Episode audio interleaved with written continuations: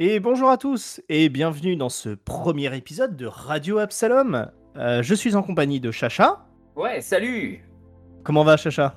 Bah très bien, et toi? Très très content de parler de Starfinder.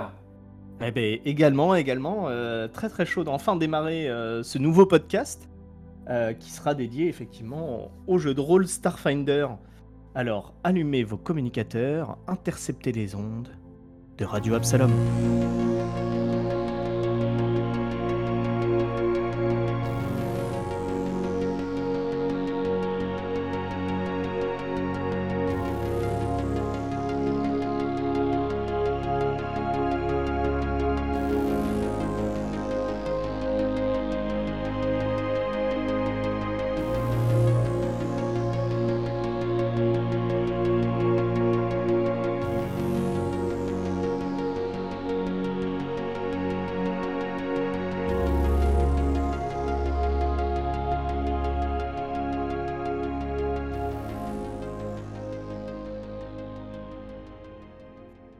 Commencer ce premier épisode, euh, je te propose un, petit peu déjà de d'expliquer à nos auditeurs qui ne connaîtraient peut-être pas euh, Starfinder, de leur euh, expliciter un peu qu'est-ce que c'est Starfinder.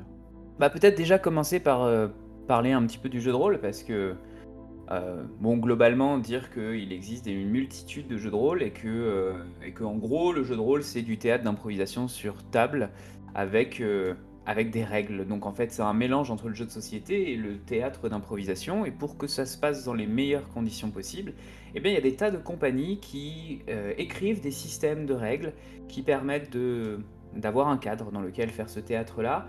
Donc en général, on a une feuille de personnage, on a des caractéristiques, et puis ça nous permet de définir des actions. Du coup, il existe une multitude de jeux de rôle, et il y a une multitude de jeux de rôle qui se passent dans l'espace. Mais nous, on a choisi en particulier Starfinder, parce que tu vas pouvoir rebondir dessus. hein, euh, c'est euh, un univers qui, fait, qui est en fait au croisement de plein de séries de, science-fiction qui peuvent nous intéresser.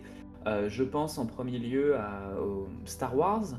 Je pense aussi, parce que ça me fait beaucoup penser, je crois que l'inspiration principale de Starfinder, c'est un peu cet univers rigolo de Gardien de la Galaxie. Mais il y a aussi des liens avec euh, Star Trek, et puis on a retrouvé euh, aussi, Atreide, euh, tous les deux, beaucoup de choses qu'on avait adorées dans, les, dans la série des jeux vidéo Mass Effect.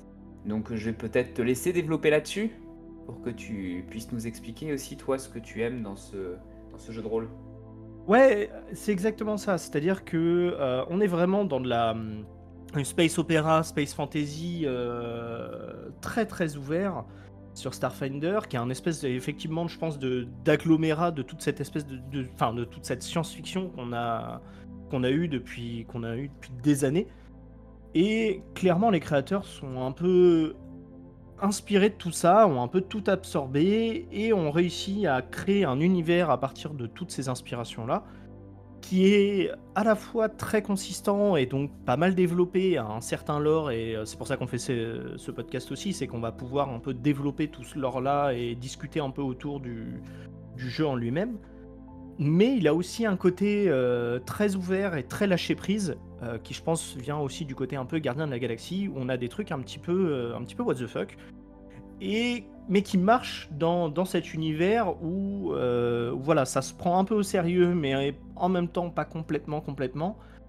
Et c'est très très vaste, et donc ça laisse euh, énormément de place à l'imagination, à des diversités de situations et euh, bah, du lâcher prise où du coup je pense que et les maîtres du jeu et les joueurs peuvent, peuvent innover énormément en termes de d'opportunités et de, et de jeux. Et donc euh, ouais c'est c'est un c'est un univers de jeu de rôle qui est je pense euh, très très riche. Et, euh, et il le prouve il le prouve déjà au vu de ses nombreux manuels déjà disponibles. Oui, c'est et clair. qui continueront de Il, y a- il doit y avoir une vingtaine de manuels qu'on peut diviser en deux groupes, hein, des manuels de règles pour proposer plus d'options pour les, pour les joueurs, on reviendra là-dessus, et puis des manuels qui développent effectivement le lore. Alors tu parlais de situation, mais en fait effectivement c'est un jeu de rôle qui va jouer avec tous les gros tropes euh, de, la science-fiction galactique, hein, de, des space opéra, Euh, puisqu'en fait, on peut à la fois jouer des histoires qui ressembleraient un peu à cette ambiance horreur euh, à la Alien. On peut jouer des histoires du type euh, horreur cosmique avec des sortes d'entités à la Cthulhu. On peut jouer des histoires de découverte de nouvelles planètes qui sont complètement vierges de civilisation et qu'il faut explorer. on peut jouer des histoires de pirates de l'espace à la Gardien de la Galaxie. Enfin, vraiment, c'est assez dense et c'est vraiment une volonté de la part des, concepteurs du jeu de pouvoir proposer tout ça. Et en plus, une autre chose que j'aime beaucoup, c'est que, euh, que Starfinder, on reviendra dessus, est, lié à un, précédent jeu de rôle qui s'appelle Pathfinder, qui est un jeu de rôle assez classique, hein, en, ce sens que euh, c'est un jeu de rôle médiéval fantastique. Et les concepteurs de Starfinder, Pathfinder, vous voyez le lien entre les deux, ont décidé en fait de maintenir certains éléments qui sont des canons de, de la, du médiéval fantastique, à savoir l'existence de magie, l'existence d'espèces euh, que l'on retrouve depuis Tolkien dans tous ces univers-là. Donc, euh, si vous, vous avez envie de, de, ne pas trop vous éloigner de ceux dont vous êtes habitué, donc cet univers médiéval fantastique, eh bien, il y a des elfes, des elfes qui peuvent balancer des boules de feu. Mais dans l'espace. Ça existe, mais c'est dans l'espace. Et du coup, il faut vous attendre à ce qu'en face, vous ayez des sortes de robots qui peuvent utiliser des, des pistolets laser. Donc c'est tout ça qui fait que voilà, ça paraît complètement fouillis. C'était un peu ma première impression quand j'ai ouvert les, manuels. Et en même temps, c'est très étonnant parce que la société qui est derrière Starfinder, c'est quand même une société d'écrivains. Et donc, en fait, il donne une, certaine cohérence très étonnante à tout ce fouillis-là. Et c'est aussi pour ça que euh, et moi, en fait, on, adore ce, jeu-là. Même si on n'a pas forcément fait beaucoup, beaucoup de, de séances euh, avec des groupes. Euh, ne serait-ce que lire des bouquins et euh, une section sur euh, une planète ou sur une autre partie de l'univers, à chaque fois on en ressort et on peut en parler pendant des heures en disant putain mais imagine toutes les histoires qu'on peut faire avec ça. Et c'est un peu la richesse de, ce truc-là. C'est vraiment ce qui fait que ouais ça, ça ouvre des tas de possibilités.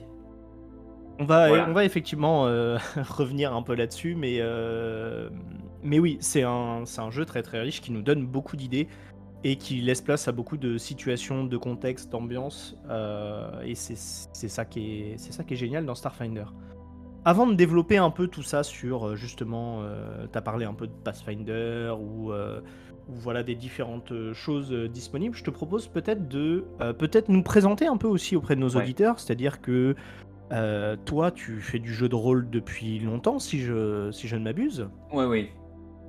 Oui, oui, euh, moi je suis tombé dedans quand j'avais 7 ans, donc j'en ai 35 maintenant, ça fait maintenant beaucoup de temps, même si j'ai eu une période de ma vie où j'ai où j'ai un peu snobé ce, cet univers-là, euh, puisqu'en fait quand j'ai commencé à 7 ans, c'est mes parents qui m'ont initié. Euh, mon père a fait du jeu de rôle dans les années 80 en jouant à Donjons et Dragons. Donc c'était c'était vraiment le gros jeu de rôle à l'époque. quand on regarde la série Stranger Things, on peut comprendre un peu quelle place ça avait euh, chez certaines communautés geeks. Et donc en fait mon père venait de là, il avait, euh, il avait essayé Donjon Dragon dans, sa prime jeunesse et euh, il nous a fait expérimenter ça. Moi à 7 ans, j'avais adoré les livres dont vous êtes le héros. Et, et, du coup en fait je suis vraiment tombé dedans et j'étais sur les premières versions de Donjon Dragon. À l'époque on était passé à la deuxième édition de Donjon Dragon, aujourd'hui on est à la cinquième édition. Le jeu a beaucoup changé depuis. Et euh, donc j'ai fait pas mal de jeux de rôle. quand je suis arrivé au, lycée, en fait, la troisième édition venait de sortir. Elle date de 2000. Et cette troisième édition, c'est une qui a vraiment aussi gagné en popularité parce que elle a un peu installé des systèmes de règles que l'on va retrouver dans un certain nombre de jeux de rôle aujourd'hui. Euh, ah, moi, c'est typiquement avec celle-là que, que moi j'ai réellement démarré. C'est-à-dire que j'avais été un peu introduit parce que, euh, pour expliquer un peu à nos auditeurs, donc avec Chacha, on est amis depuis, euh, bah, depuis qu'on est enfant, parce que nos mm. parents sont amis. Donc mon père avait également euh, joué au, au, jeu de rôle avec le tien et aux premières versions de Donjons et Dragons. Mm, mm. Et euh, moi, ça a vraiment démarré au collège quand j'ai attaqué justement. Donc là, euh, c'était la 3.5, je crois, mais euh, voilà, c'est là où tout s'est créé et je pense que ça s'est beaucoup développé à cette époque-là, qui a été une, belle époque du jeu de rôle, avant que mm. justement ça, ça... Il y a une petite période de creux, euh, notamment autour de la quatrième euh, édition de Donjons et Dragons, mais qui n'était pas lié forcément qu'à Donjons et Dragons, c'était plus un contexte. Le jeu vidéo prenait un essor très très fort, et donc du coup très vite le jeu de rôle s'est retrouvé un peu plus délaissé. Et le truc qui est amusant, c'est que moi je suis venu à Donjons et Dragons parce que j'avais fait du jeu vidéo avant. Et en fait, c'est là-dedans, au travers de ces jeux vidéo de d'Heroic Fantasy et tout, machin, que je suis un peu tombé dans le jeu de rôle. On m'a dit, ah bah, euh, t'aimes bien les elfes, les dragons et tout ça. En fait, tu peux jouer un aventurier avec nous. On va se mettre autour d'une table, tu vas voir, on va bien rigoler, on va lancer des dés et, euh, et on va pouvoir euh, récupérer euh, des trésors, et faire, faire des aventures et beaucoup de, beaucoup de conneries aussi. et, et, ça va être rigolo. Et du coup, j'ai attaqué ça au collège. Et, c'est toujours. c'est un, un, truc que j'ai toujours adoré. Et j'y ai passé beaucoup de temps, dans mon adolescence en tout cas. Et comme toi, j'ai une petite période de creux avant d'y revenir en étant à l'âge adulte. Je pense que la période de creux, en fait, elle, dépend des, âges de la vie. C'est vrai que euh, quand moi j'y jouais au, lycée, au collège-lycée, euh, l'idée c'était effectivement de retrouver sur une table de jeu des expériences qu'on avait pu avoir dans les jeux vidéo. Et je pense qu'il y a eu un, moment où le, jeu, de rôle a été obligé un peu de se réadapter, d'accuser le coup de la montée en puissance des jeux vidéo pour essayer de se retrouver. C'est ce qui a été, c'est ce qui a été trouvé avec la cinquième édition de Donjons Dragon, qui est beaucoup plus narrative que ne l'était la quatrième édition. Mais c'est ce que d'autres jeux de rôle ont, essayé de faire. Euh, moi, j'ai parlé de Donjons Dragon, qui est ma première expérience de jeu, mais j'ai aussi joué à beaucoup d'autres jeux de rôle euh, qui sont beaucoup plus narratifs. Je pense à Vampire, à Mage. Euh, j'ai joué beaucoup à des vieux jeux de rôle des années 80, Elric, enfin qui s'appelait pas Elric, qui s'appelait Stormbringer. Euh, Hawkmoon. Euh, j'ai joué à Loup-Garou aussi, euh, j'ai joué à Wurm, où on joue des personnages de la préhistoire, à Shadowrun, enfin voilà, tout un tas de. Ouais, j'en ai, j'en ai beaucoup peut-être à. Mais, ce qu'il faut expliquer peut-être à nos auditeurs aussi qui n'auraient peut-être pas fait beaucoup de jeux de rôle ou quoi que ce soit, c'est que le, le, mode de jeu de, donc de Starfinder et donc de Donjons et Dragons 3.5, on va revenir un peu dessus, mais mhm. c'est la, même base, on va dire. Euh, ce ne sont pas des modèles universels, c'est-à-dire que c'est pas parce que, euh, enfin, vous pouvez avoir joué à des tas de jeux de rôle et ne jamais avoir expérimenté ce mode de jeu-là, qui vont être simplement des espèces de règles de gameplay, de façon de jouer les dés, euh, de gérer nos personnages qui vont être différentes. Mais c'est vraiment pas universel, c'est des choses qui sont assez répandues parce que Donjons Dragon est populaire et donc beaucoup de jeux de rôle mhm. se sont basés là-dessus et donc les gens commencent avec Donjons Dragon et dérive sur d'autres après, des fois avec d'autres mécaniques, des fois avec la même mécanique parce que bah, ça permet d'être en confiance déjà avec le, le gameplay, on va dire. Mm. Mais euh, c'est pas voilà, c'est pas forcément euh, universel et c'est pas voilà, le jeu de rôle peut être ouvert à plein de choses et vous allez avoir plein de jeux de rôle qui vont être beaucoup plus basés sur la narration, euh, beaucoup moins sur les GD et beaucoup plus sur l'ambiance, les choses comme ça. Oui, il y, y, a des jeux de rôle qui sont Enfin, en fonction des jeux de rôle, tu vas avoir beaucoup de règles ou assez peu de règles. Quand il y a peu de règles, c'est justement un jeu qui invite à beaucoup plus d'espace dans la narration. C'est pour ça d'ailleurs qu'on parlait de cadre dans le cas de Starfinder, parce que euh, je pense que tu es d'accord avec moi, c'est pas un jeu de rôle dont on peut dire qu'il y a peu de règles. c'est non, non, effectivement. Même le contraire, donc euh, voilà. Et, curieusement, et curieusement, c'est quand même un jeu de rôle qui je trouve est euh, assez accessible. Euh, moi, la campagne que je mène actuellement est faite avec des joueurs qui n'ont pas forcément énormément d'expérience en jeu de rôle et tout. Donc évidemment, je les accompagne un peu, je, crée mon, scénar en fonction de ça aussi, et j'essaie de les prendre un peu par la main par moment, histoire qu'ils soient pas perdus et qu'ils profitent toujours du jeu. Mais euh, comme il hérite un peu du jeu de rôle, de enfin du système de Donjons et Dragons, il est, euh, il est quand même relativement accessible. Et en même temps, si tu veux rentrer un peu dans le, dans le corps des règles et commencer à jouer un peu avec, tu vas avoir beaucoup de choses à, explorer et pas mal de choses euh, définies avec un truc, un côté un peu euh, euh, comptable, statistique par moment. on va y avoir beaucoup de chiffres, des choses comme ça si tu veux vraiment rentrer là-dedans. Il faut clairement faire des mathématiques, mais par contre, effectivement, comme tu le dis, hein, il y a énormément de règles, ça peut rebuter hein, au premier abord. Hein, si jamais vous voulez essayer, le manuel de base fait 600 pages, mais c'est parce qu'en fait, vous avez tout dans le manuel de base. Le truc, c'est qu'effectivement, il faut appréhender les règles en se disant qu'elles sont cohérentes. C'est-à-dire qu'en fait, euh, si vous voulez vraiment commencer une partie en tant que maître du jeu en vous disant tiens je vais, euh, lancer une partie dans l'espace et je vais, euh, je vais devoir m'apprendre toutes les règles par cœur, en fait c'est pas la bonne approche. C'est-à-dire que les, règles elles se répondent et en fait d'une règle à une autre, il y a, y a un système qui revient en fait. Et donc vous allez avoir l'habitude d'utiliser un peu les mêmes gimmicks de règles euh, que, que, dans toutes les situations, en fait, que ce soit pour euh, briser une porte ou que ce soit pour euh, tirer avec un fusil. Il y a des choses qui reviennent tout le temps et qui, sont, qui font que ouais, c'est assez. Ouais, c'est une, logique à, une logique à appréhender et une fois qu'elle est assimilée, en fait, elle devient assez naturelle. Et comme en plus, elle a inspiré beaucoup de jeux vidéo et de choses comme ça, si vous avez déjà joué à des jeux de rôle sur, en jeux vidéo, en fait, vous allez retrouver beaucoup de choses qui, sont, qui sont connues. Je euh, D'ailleurs, comptais pas semble... embrayer tout de suite dessus, mais euh, excuse-moi, tu voulais dire. Ouais, bah non, mais c'est pour, pour dire justement à Trade qu'un des buts de notre podcast, au-delà de faire des, des, épisodes sur du lore de Starfinder, parce qu'on a envie de parler de cet univers-là, c'est aussi de faire des épisodes pour décrypter un petit peu les, les règles, essayer de comprendre les logiques derrière, et euh, peut-être faciliter aussi pour nos auditeurs certains points de, de ce système de jeu qui peut être un peu parfois rebutant. Eh ben écoute, je propose de démystifier un peu tout ça. Euh, dans l'idée, donc le, système de jeu dont on parlait, c'est un système de jeu qui est basé autour du dé à 20 faces, euh, donc qui est euh, généralement appelé le système D20. Et en fait, ce système-là est assez, assez simple, c'est qu'en gros, pour chacun de chacune, enfin, globalement, toutes les actions que vous allez pouvoir faire dans le jeu, vous allez devoir lancer ce dé de 20 et ensuite, derrière, on va venir y appliquer ce qu'on appelle des modificateurs, mhm. qui seront des bonus ou des malus qui vont jouer en fonction de, euh, bah, de votre personnage. Donc euh, voilà, on lui demande de, pousser quelque chose, il va devoir faire un jet, ce qu'on appelle un jet de force.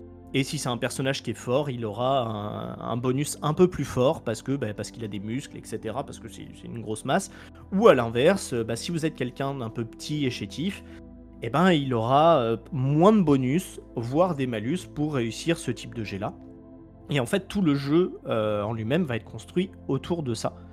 Et donc pour ça, vous allez avoir ce qu'on appelle des caractéristiques, donc euh, qui vont être liées à, votre base physique et ouais, c'est ça, ouais, complètement mmh. physique de votre personnage. Où donc du coup, on va retrouver les trucs de base qui vont être l'intelligence, la force, la dextérité, la constitution, et derrière, on va avoir des compétences euh, qui vont être euh, plus liées à bah, si vous êtes entraîné à sauter régulièrement, si vous êtes plutôt agile et donc du coup vous êtes à l'aise pour escalader. Ou à l'inverse, si vous êtes quelqu'un de très érudit, donc du coup vous allez avoir beaucoup de connaissances dans certains domaines. Et en fait, ces compétences dérivent de ces caractéristiques originelles. Alors en fait, tout va pouvoir se baser là-dessus derrière. T'as oublié de dire que du coup, euh, pour savoir si le personnage dont tu as pris l'exemple arrive à pousser je crois que c'est une caisse que tu as dit, oui, oui. Euh, il faut qu'il dépasse un seuil, un certain seuil, et qu'on appelle le degré de difficulté. Donc en gros, voilà, vous lancez un dé de 20, vous ajoutez les éventuels euh, bonus ou malus, et ensuite le maître du jeu vous dit si vous avez réussi ou si vous n'avez pas réussi. En général, les seuils à devoir dépasser, ça peut être du 10 quand c'est très facile, du 15, puis après, ça peut monter un petit peu parce que plus votre personnage va gagner en expérience et au fur et à mesure de ses aventures, mieux il va être équipé, plus il sera euh, apte à pouvoir euh, agir euh, avec son environnement et du coup, ce sera un peu plus facile. Oui, c'est ça. On retrouve donc dans ce cas, on va retrouver aussi donc tout le système de points d'expérience et celui-là, je pense que beaucoup de nos auditeurs vont être très familiers avec, qui vont permettre de monter de niveau. Et quand on monte de niveau, on augmente, on a des points à répartir et on va augmenter, euh, on va augmenter tout simplement nos caractéristiques, nos compétences, et choses comme ça. Alors ça peut aussi être lié euh, plus à l'entraînement propre, c'est-à-dire que vous pouvez être mis dans votre jeu de rôle dans un contexte où vous allez devoir vous entraîner, je sais pas, à l'escalade. Et à partir de ce moment-là, le maître du jeu peut aussi dire, bon bah voilà, vous avez, euh, j'estime que vous êtes entraîné à l'escalade, donc vous avez un, je sais pas, un bonus d'entraînement en plus qui fait que vous êtes tous à l'aide dans l'escalade parce que vous avez tous subi un entraînement particulier, des choses comme ça. Bref, il y a des choses qui vont être très mécaniques et très liées à, euh, à la, au côté euh, chiffre du jeu. Mhm. Mais faut pas vous sentir bridé par ça et, euh, et même si vous voulez être maître un peu du jeu et tout ça, vous pouvez tout à fait en fait lier ça à, à votre évolution, à l'aventure que vous faites et dépasser un peu ce système très mécanique de j'ai gagné 600 euh, points d'expérience, je passe un niveau, donc je débloque telle compétence, euh, qu'on retrouve énormément dans le jeu vidéo, mais vous pouvez incorporer ça de manière un peu plus fluide et naturelle pour que vos joueurs se sentent plus à l'aise et que tout ça fasse un peu plus score et paraissent moins mécaniques. Oui, Il ne faut pas avoir peur de ça. La différence principale avec un jeu vidéo, effectivement, où vous allez attribuer des points pour, être, pour optimiser votre personnage et euh, réussir des épreuves qui sont définies par le jeu vidéo, c'est que là on est dans un jeu de rôle et que même s'il y a une mécanique qui ressemble à celle des jeux vidéo, en fait, euh, l'idée c'est que justement, avec toutes les options qui existent dans cet univers-là, en fait, euh, ce, que, ce que vous dit Starfinder, c'est plutôt aller chercher les options qui vous plaisent. Et il n'y a pas de personnages qui sont optimisés pour réussir toutes les, toutes les épreuves que le maître du jeu pourrait vous mettre devant vous, parce que de toute manière, vous ne pouvez pas vous préparer aux épreuves qui vont être pensées par le maître du jeu. Donc du coup, euh, faites le personnage que vous voulez. C'est-à-dire que si vous voulez, euh, si vous voulez créer un personnage dont vous vous dites que euh, c'est un, un soldat de l'espace qui est très à l'aise avec des armes à longue distance, mais qui en même temps pratique la danse, eh bien, mettez des points en profession danseur et puis, euh, et puis ça, va, ça ne fera qu'enrichir votre personnage parce que en fait, euh, euh, on peut aussi développer des histoires autour de la danse dans la station Absalom. Enfin, voilà, il y, a- des choses qui font que hum, vos points ne doivent pas être. Vous ne devez pas appréhender le jeu de rôle et notamment ces jeux un peu comme Starfinder qui vous font utiliser beaucoup beaucoup de, points, beaucoup de malus, etc. Ne l'appréhendez pas comme un jeu vidéo. Euh, chaque point que vous mettez sur votre feuille de personnage doit être normalement une ouverture pour euh, explorer un peu plus la biographie de votre personnage. Et c'est ça que nous on aime aussi. Euh, C'est-à-dire qu'on retrouve des choses qui nous sont familiers dans les jeux vidéo et en même temps on peut faire des personnages qui sont tout pétés. C'est ça. En fait, c'est une des choses, et souvent ça arrive, les joueurs prennent beaucoup. Enfin, après plusieurs parties, vont être beaucoup plus là-dedans euh, que dans le côté euh, porte-monstre trésor, un peu que euh, qu'oriente ce côté chiffre du jeu de rôle.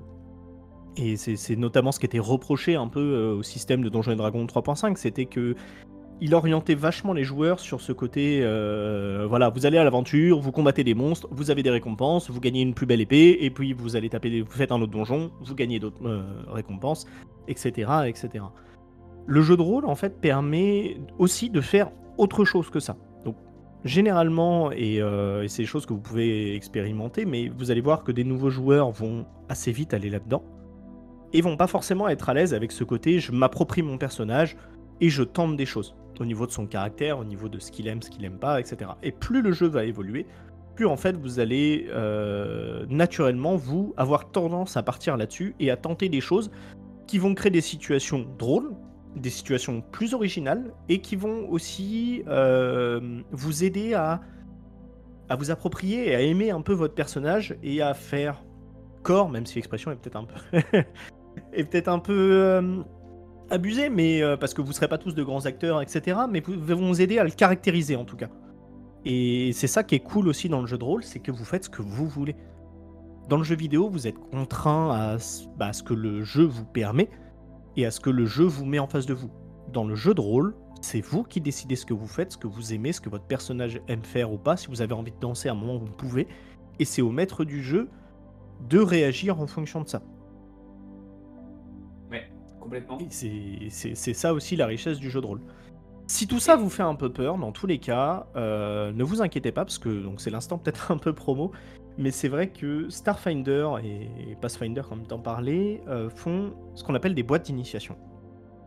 Oui. Et les boîtes Oui. d'initiation euh, de Starfinder sont très très bien faites, il y en a, il y en a une. Et en gros, elles donnent tout, c'est-à-dire qu'elles demandent de mettre quand même bon, 40 euros, donc je, je reconnais que ça peut être un budget, mais dedans, elles vous donnent de quoi euh, C'est jouer pas mal de parties. boîte de jeu euh, de base. hein. Enfin, C'est ça, c'est une boîte de, c'est comme une grosse boîte de jeux de société et tout, donc ça représente un petit investissement. Mais si vous voulez vous y essayer, c'est vraiment pas mal. Généralement, il n'y a qu'une personne qui a besoin de l'avoir et vous aurez, vous avez dedans tout ce qu'il faut. C'est-à-dire que vous avez un scénario tout préfet. Donc si vous n'êtes pas à l'aise avec le fait de créer un scénario, etc., mais en fait vous avez juste à suivre ce qui est écrit et c'est très simple, très bien fait. Vous avez une carte, vous avez euh, des personnages euh, tout faits, donc vous avez de quoi créer des propres personnages si vous voulez, mais vous pouvez euh, tout simplement euh, utiliser des, personnages qui sont préfaits comme ça. Vous pouvez, je sais pas, vous êtes à une soirée jeu avec des amis ou quoi que ce soit, vous pouvez lancer une partie de Starfinder et initier tout le monde à Starfinder. Ça va durer 3-4 heures. Et voilà, et on n'en parle plus, et donc en fait, ça peut s'appréhender de la même façon qu'un jeu de société. parce que vous allez distribuer les personnages. Il y en a un qui dit ah bah ok, moi je préfère le soldat machin. L'autre qui va dire ah il y a un mage. Ok super, je prends le mage. Et la feuille est déjà faite, déjà remplie et tout, tout est expliqué. Et surtout, il y a des règles simplifiées. C'est-à-dire que si ce système de mécanique et tout machin vous fait très très peur, eh ben en fait, euh, avec le kit d'initiation, vous n'avez pas ce problème-là parce que tout ce qui est un peu compliqué, un peu particulier, tous les cas un peu euh, particuliers, spécifiques, ne seront pas là. Le, jeu, le jeu de rôle du kit d'initiation est très simple. Et en plus, vous avez une dernière chose qui euh, n'y a pas toujours dans les kits d'initiation, c'est que vous avez ce qu'on appelle des tokens. Donc vous avez en fait des petits, des petits cartons à mettre sur des socles avec euh, bah, les différents personnages, les différentes actions, et vous avez une carte également euh, du donjon du scénario, et de l'autre côté, vous avez une carte générale sur laquelle vous pouvez dessiner au marqueur tout ce que vous voulez. Et donc ce kit d'initiation permet déjà de faire euh, une partie avec un scénario tout préfet et tout, machin, qui est très simple mais très efficace et qui je pense permet déjà d'aborder de manière intelligente et pas trop complexe que peut être du jeu de rôle. Et en même temps, euh, dans ce kit d'initiation, il y a aussi toute une partie où il vous dit, bah voilà, si vous voulez créer vos personnages, voilà un peu ce qu'il vous faut penser, voilà un peu ce qu'il vous faire. Si vous voulez créer votre aventure à partir du kit d'initiation, bah ok, voilà ce que vous pouvez faire et tout. Et donc du coup, vous avez peut-être même pas forcément besoin d'acheter les vrais livres. On parlait du livre de règles de 600 pages et tout qui peut faire peur. En fait, si vous voulez faire déjà quelques parties de Starfinder, vous y essayez, comprendre un peu comment ça marche, et faire quelques parties avec des amis euh, qui n'ont pas envie forcément de trop se prendre la tête, en fait, le kit d'initiation suffit. Et c'est ça qui est, très très bien aussi avec ce jeu de rôle-là. Et puis ça vous permet d'introduire ensuite du coup à des choses euh, qui sont beaucoup plus vastes. Euh, j'étais en train de regarder, euh, on en est actuellement pour Starfinder, parce qu'on parlait tout à l'heure de s'approprier son personnage. comme on est dans le trope de, du space opéra, vous savez bien que dans Star Wars, ce qu'on aime beaucoup, c'est regarder toutes les races aliens bizarres qui sont mises dans l'univers. Euh, sachez que dans Starfinder, actuellement, il y a 124 espèces jouables. Ça veut dire que votre personnage peut appartenir à l'une de ces 124 espèces qui vont de l'humain, donc un humanoïde classique, euh, à un petit poisson dans un, dans un bocal d'eau qui est sentient et qui est, qui est capable d'interroger euh, l'environnement autour de lui, ou alors jouer carrément des cerveaux volants. Enfin, c'est on a tout ce qui Il y, a des hommes lézards, il y a des hommes chiens, des hommes, euh, des hommes loups, des hommes chats, euh, il y a des trucs chelous. Euh, enfin, il y, a vraiment tout type d'espèces. Hein. Il y a des hommes insectes. Des escargots, des, champignons, des. voilà. C'est un peu comme si vous preniez le, jeu vidéo Stellaris avec toutes ces options de. Pour ceux qui connaissent, hein, qui est un jeu de conquête spatiale, avec toutes ces options et toutes ces espèces différentes, puisqu'on peut aussi jouer des mollusques dedans. Et que vous vous disiez, bah tiens, je vais le transformer en session de jeu de rôle. Voilà. Donc, euh, nous, on aime bien ça. Ouais. Euh, et, bientôt, quand Atreide nous proposera une partie euh, et que je serai son joueur, on, vous racontera quel type de personnage j'ai choisi parce que je pense que je vais aller chercher les options les plus cheloues que le jeu peut proposer. Donc, eh ben, on, faut, que, faut que je prépare ça, mais effectivement, c'est dans les papiers aussi. Peut-être peut-être avant d'explorer un peu l'or, on a pas mal parlé du système de règles et tout, mais on n'a pas parlé forcément de, des gens qui sont derrière en fait Starfinder. Et euh, donc on a dit qu'on a évoqué que ça venait de, de Donjons et Dragons 3.5, mais c'est pas les créateurs de Donjons et Dragons, enfin c'est pas en tout cas l'entreprise euh, qui a Donjons et Dragons qui est derrière. Ouais. Euh, je vais peut-être faire un petit historique rapide. Ouais, ouais, ouais, pas forcément trop perdre tout le monde euh, avec ça et rentrer dans des, dans des trucs corporate et tout pendant des heures, mais juste un peu qu'on comprenne aussi d'où vient Starfinder. En fait, actuellement, Starfinder est édité en France par un éditeur de jeux de rôle qui est basé à Lyon, qui s'appelle Black Book Édition, que vous connaissez sans doute si vous êtes, êtes passé il y a quelques années auprès des manuels de la cinquième édition de Donjon Dragon. Euh, puisque c'était eux qui les éditaient, puis ils ont perdu ce droit-là, donc ils éditent les jeux Starfinder. Aux États-Unis, Starfinder c'est possédé par une société qui s'appelle Paizo, qui existe en fait depuis 2000 et qui au départ n'était pas du tout une société éditrice de jeux de rôle, c'était en fait une société de, euh, scénaristes en fait. Euh, les gens qui étaient dans cette société étaient chargés d'écrire des scénarios pour Donjons et Dragons dans un magazine qui s'appelait Dungeon Magazine et qui était reconnu officiellement par la boîte qui possède Donjon Dragon, qui s'appelle Wizard of the Coast, qui édite aussi Magic the Gathering et qui appartient à Hasbro. Et lorsque Wizard of the Coast a voulu quitter la troisième édition de Donjons Dragon pour lancer sa nouvelle édition, je crois qu'on était en 2007 ou 2008, euh, donc la quatrième édition, ils ont du jour au lendemain rompu le contrat qu'ils avaient avec Paizo, qui était chargé donc de produire un certain nombre de scénarios pour Donjons Dragon. Et du coup, Paizo, plutôt que de se retrouver sur le carreau, a décidé de s'emparer du système que Wizard of the Coast était en train de quitter, à savoir la troisième édition de Donjons Dragon. Ils s'en sont emparés, ils le pouvaient parce que c'est un système qui est libre de droit. Enfin, libre de droit. Il est, euh, il est organisé par une, par une licence qu'on appelle l'Open Gaming License, sur laquelle on euh, reviendra peut-être. Ceux qui suivent un peu le monde du jeu de rôle, effectivement, vous avez dû en entendre parler euh, récemment. On fera peut-être un épisode où on parlera un petit peu de ça. Il sera pas forcément super long, on va peut-être pas rentrer trop dans les détails euh, juridiques non plus parce qu'on n'est pas expert là-dedans. Mais ça a été pas mal secoué. voilà, au moment où on enregistre ce podcast, donc peut-être qu'on fera un épisode où on parlera un peu de ça. Ça fait une semaine que c'est que c'est Tandax.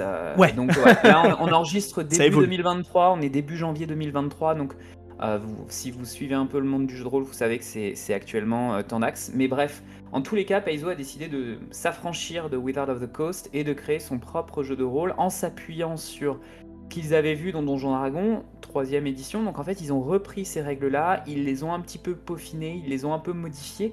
Et ça a donné. Ah, ils avaient l'expérience, en fait, ils ont joué énormément à Donjon Dragon 3.5, et donc du coup, ils ont vu tout ce qui était hyper intéressant, et aussi tout ce qui euh, pêcher un peu, peut-être était un peu lourd, ce qui était reproché notamment à la troisième édition, c'est qu'il y avait des trucs un peu, on se perdait un peu des fois dans les chiffres, c'était un peu lourd à faire. Ouais. Et du coup, ils sont un peu réappropriés tout ça. Et donc ils ont fait Pathfinder, euh, qui maintenant, enfin qui a eu euh, une très très longue longévité puisque le jeu a tenu, je crois, jusqu'en 2020. donc ça fait à peu près 12 ans en fait, ce jeu-là avec des énormes, des milliers de suppléments. Et en fait, aux alentours de 2017, euh, ils ont voulu expérimenter peut-être un, autre système de jeu qui leur permette de faire la transition entre Pathfinder première édition et Pathfinder deuxième édition. Donc Pathfinder deuxième édition a 3 ans maintenant, et donc il leur fallait un truc entre les deux.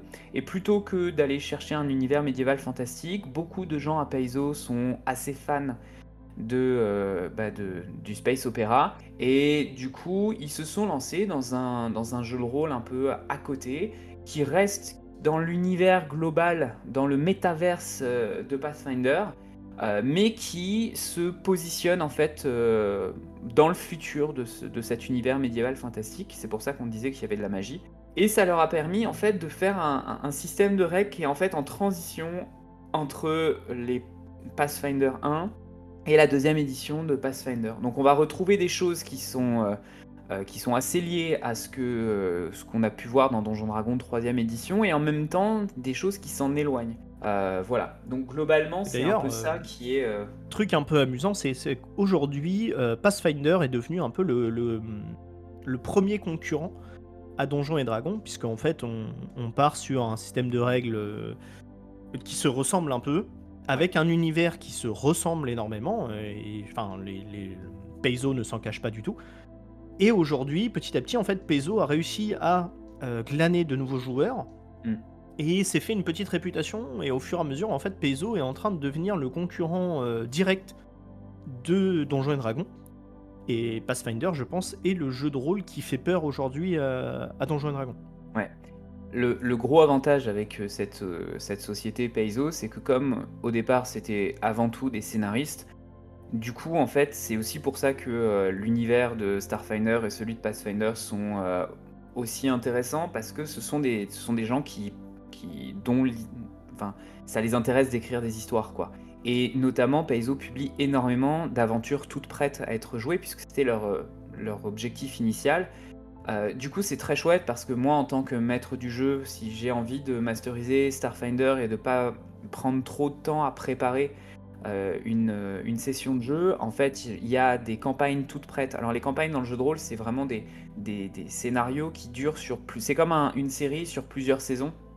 Donc là, il faut s'attendre à jouer plusieurs mois avant de résoudre l'aventure. Mais Paizo propose aussi des scénarios beaucoup plus courts qu'ils appellent des, euh, des, scénarios Starfinder Society ou pour Pathfinder Pathfinder Society, qui sont en fait euh, comme les épisodes qui passaient sur M6 dans les années 90, c'est-à-dire des épisodes qui sont pas forcément liés entre eux, euh, qui font une saison, mais en même temps il y a quelques épisodes qui font avancer l'histoire du monde global. Oui, il y a un côté très filler, etc., où ça va être des péripéties Exactement. Et une fois de temps en temps, il y aura des choses qui vont se répondre, qui auront des petits liens, mais dans l'ensemble, c'est juste des péripéties très courtes et, très efficaces. L'idée de ces scénarios, c'est qu'aux États-Unis, c'est des, des, des, jeux organisés, donc ça veut dire que vous amenez un personnage et que euh, vous pouvez trouver n'importe quel groupe euh, dans, qui joue à, à, tel scénario et augmenter, enfin, comme si en fait vous jouiez à un jeu online. En France, c'est pas encore développé ce truc-là. Par contre, les scénarios sont utilisables et ce sont en fait des scénarios qui sont pensés pour être joués en 4 heures. Donc tout à l'heure, on parlait de la boîte d'initiation, mais c'est un peu la même chose. Si moi j'ai envie de, faire jouer des, gens à Starfinder, je peux prendre un scénario de la Starfinder Society. Euh, il y a des personnages créés aussi exactement comme la boîte d'initiation que je vais pouvoir prendre et que je vais proposer à mes joueurs et on va jouer en 4 heures ce sera fait ça me demande pas beaucoup de préparation et souvent, c'est des scénarios qui sont assez rigolos. Et du coup, ce qui est assez intéressant aussi, c'est que ça fonctionne comme des saisons. Et du coup, Paizo a fait le choix que le, les, années dans l'univers de Pathfinder ou de Starfinder augmentent euh, avec nos années à nous. Ça veut dire que quand Starfinder est sorti en 2017, du coup, quand on commence le jeu Starfinder à l'époque où il est sorti, on était euh, à l'année 317 après le gap. Et aujourd'hui, si je devais euh, donner un âge dans Starfinder, on serait en 323. Donc c'est très facile à, identifier. Et en fait, ça leur permet, en faisant ces, scénarios euh, très rapides à être joués, mais qui sont joués par plein de gens aux États-Unis, ça permet en fait de, développer, de, créer une dynamique dans leur univers et qu'il y a toujours des choses qui se passent. Donc euh, c'est assez cool. Après, dans tous les cas, par contre, nous, enfin, faut pas que ça vous fasse peur aussi cette espèce d'évolution euh, continuelle, graduelle de, l'univers, parce qu'en fait, ce qu'arrive à faire euh, avec, euh, avec Pathfinder et surtout avec Starfinder, c'est que, et moi c'est quelque chose que je reprochais notamment au Royaume oublié, qui est un univers particulier de Donjons Dragons, c'est qu'en fait le lore est là, mais il n'empiète pas sur la créativité et les possibilités d'aventure des joueurs. C'est-à-dire que c'est tellement vaste et, euh, et, et la façon dont on est écrit le lore euh, permet justement de, au contraire, créer des situations et de la créativité pour les joueurs, au lieu de les brider en disant bah non, tu peux pas faire ça parce que dans le lore, tu comprends, il y a machin qui faisait truc à cette époque-là et donc tu peux pas. Ça, c'est chouette et, euh, et c'est une vraie force de, de, Starfinder. J'en profite pour revenir. Oui, excuse-moi. Ouais, en fait, euh, effectivement, euh, Starfinder, Pathfinder, c'est, ce sont des jeux qui sont normalement centrés autour de, euh, bah alors pour Starfinder, de la Société des Explorateurs Stellaires. C'est la traduction officielle française de Starfinder. Et en gros, c'est le nom du jeu de rôle, mais c'est aussi le nom d'une société qui est chargée d'explorer la galaxie dans le jeu. Du coup, la plupart des événements sont des événements qui sont en lien avec cette société d'explorateurs. Dans Pathfinder, euh, c'est une société d'archéologues. Et en gros, en fait, quand vous, quand vous jouez à ces scénarios courts, on vous met dans la position de personnages qui appartiennent à cette société d'explorateurs. Donc le jeu est, clairement orienté vers ça. Hein. C'est pas un jeu dans lequel vous allez jouer, euh, jouer quelqu'un qui gère tout un, tout un univers, euh, toute une corporation, etc. Non, le but c'est vraiment vous êtes des explorateurs et votre but c'est d'explorer le, système spatial. Donc... Et vous allez vivre des aventures qui auront des liens plus ou moins marqués avec différentes choses, selon les planètes que vous allez explorer, les personnes que vous allez rencontrer, bref. Tout ça c'est à votre maître du jeu aussi de le mettre un peu en place. Mais il faut pas, faut pas avoir peur de ça. Euh, vraiment, euh, vraiment là-dessus, le, jeu laisse vraiment beaucoup de place à, à la création et à l'appropriation un peu de l'univers. Est-ce qu'on parle de la présentation de l'univers? Bah justement, alors j'allais rebondir là-dessus parce que tu parlais euh, du fait que le lore de Starfinder est dérivé, euh, c'est le futur de Pathfinder. Mm-hmm. Et en fait, alors comment, qu'est-ce qu'ils ont utilisé pour euh, repartir d'un truc de base en disant c'est lié, mais on va pas s'emmerder à essayer d'expliquer 2000 ans, 3000 ans, 10 000 ans, on n'en sait rien d'évolution. En fait, tout simplement, ils sont partis du principe que il y a ce qu'on appelle la, faille Voilà. Dans Starfinder, il y a la faille. C'est un événement. On ne sait pas vraiment ce que c'est. Mais tout ce qu'on sait, en gros, c'est que euh, l'univers de Starfinder existe après la faille. Voilà. Donc, en gros, des gens euh, se sont retrouvés, ils étaient sur leur planète, etc., machin, avec tout devant eux. C'est-à-dire qu'ils avaient des vaisseaux, ils avaient, euh, ils avaient des, constructions mécaniques, ils avaient plein de choses, ils avaient une technologie. Ils avaient des relations autour d'eux, hein, ils se rappellent de leur famille, de leurs amis et tout, mais ils sont incapables de se souvenir de ce qui se passe dans l'univers avant le gap. Et tous les systèmes d'archives, contrairement aux systèmes d'archives un peu mauvais dans Star Wars, euh, tous les systèmes d'archives de tout l'univers, absolument partout, mais ça c'est vraiment une règle de gameplay, hein, euh, ne, sont, ne sont incapables d'avoir des informations sur ce qui s'est passé. Il y a avant. des théories qui sont vraies ou fausses, qui sont démenties ou pas, par euh, différentes recherches archéologiques et tout ça, mais il n'y a rien de euh, construit sur ce qui se passe avant. Ouais, donc c'est le, c'est vraiment un immense trou noir, mais un trou noir, pas un trou noir euh, spatial, un trou noir mémoriel qui a atteint absolument tous les systèmes d'enregistrement de données, toutes les mémoires.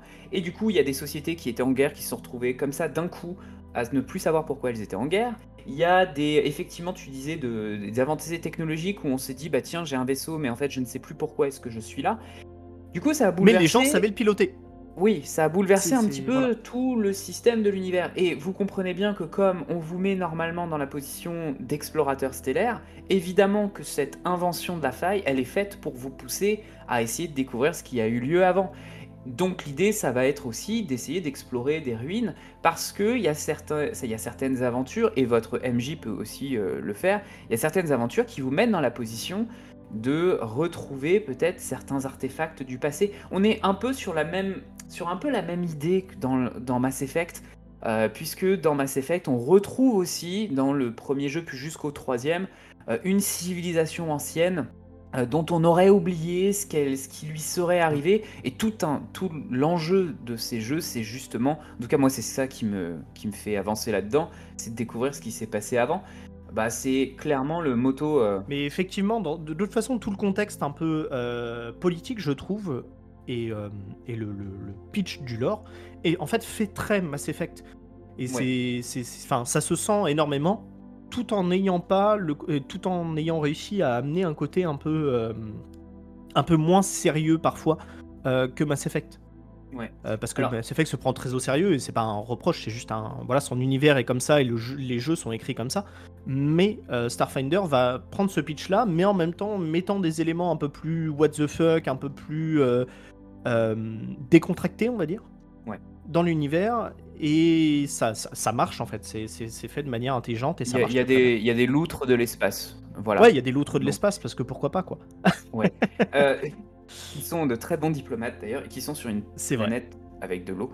Bon, bref, c'est c'est vraiment kitsch. Et donc, Donc, Et après la faille, donc forcément, euh, en gros, le jeu démarre 300 ans, comme tu le disais tout à l'heure, 300 ans après la faille, en fait. facile à calculer, 317 pour 2017. euh, C'est facile, c'est 300 ans après. Euh, on, on met 300 ans quand même pour donner l'impression qu'il s'est passé des trucs depuis.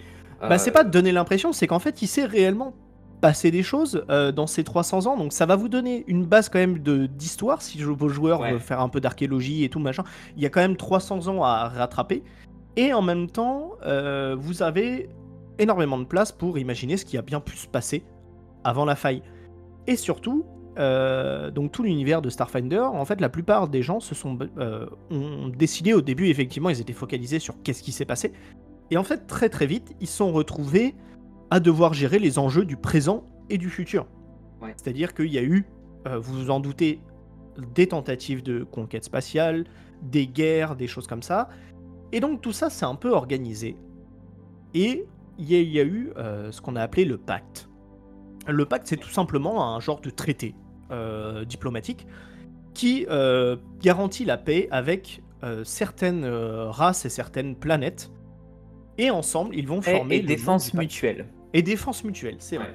Ouais, ouais. Et tout ça va créer ce qu'on a appelé les mondes du pacte, qui est, euh, si vous voulez, un petit peu l'équivalent de la République dans Star Wars.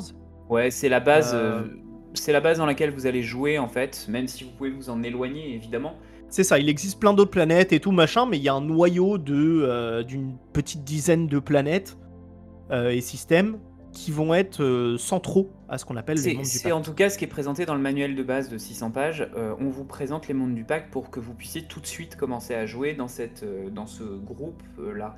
Alors le monde du pacte, il n'est pas sorti de nulle part parce qu'en fait c'est un système d'alliance qui a réagi à plusieurs menaces.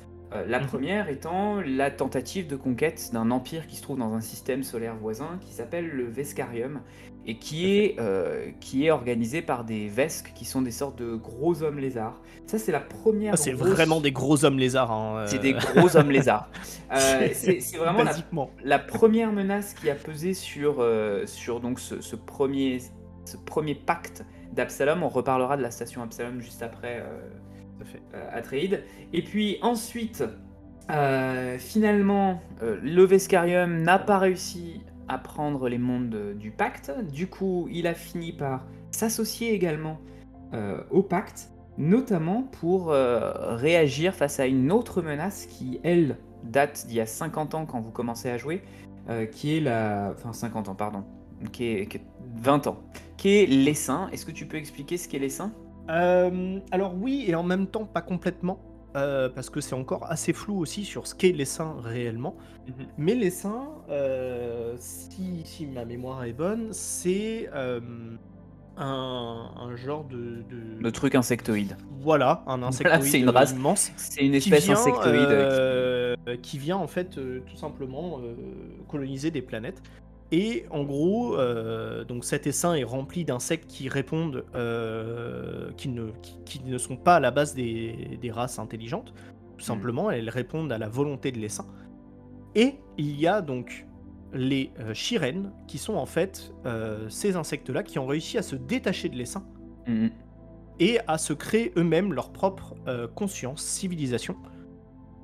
Et donc du coup, euh, voilà. Et donc du coup, ils vont être aussi pas mal victimes parfois de euh, racisme et de choses comme ça, parce qu'en fait, c'est une nouvelle espèce qui mhm. en plus dérive d'un cataclysme qui s'est passé au final assez récemment dans l'univers et qui, euh, qui tente en fait de se faire un peu sa propre voix aujourd'hui. Alors très clairement, l'inspiration pour l'essence, c'est Starship Trooper, hein, enfin entre autres. donc voilà, il y a aussi la stratégie Ender hein, qui est un peu derrière. Euh, donc vous voyez qu'on va chercher un peu partout hein, dans la SF.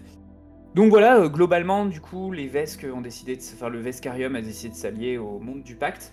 Et la, la petite particularité du monde du pacte, moi c'est ce que j'aime beaucoup parce que euh, je vais pouvoir glisser ma référence à Babylon 5, qui est une série de science-fiction des années 90 qui était pas forcément bonne, mais qui a eu quand même un, scénar entre la deuxième et ah, la. De bonnes idées. Ouais, entre la deuxième et la quatrième saison, c'était vraiment très très bien.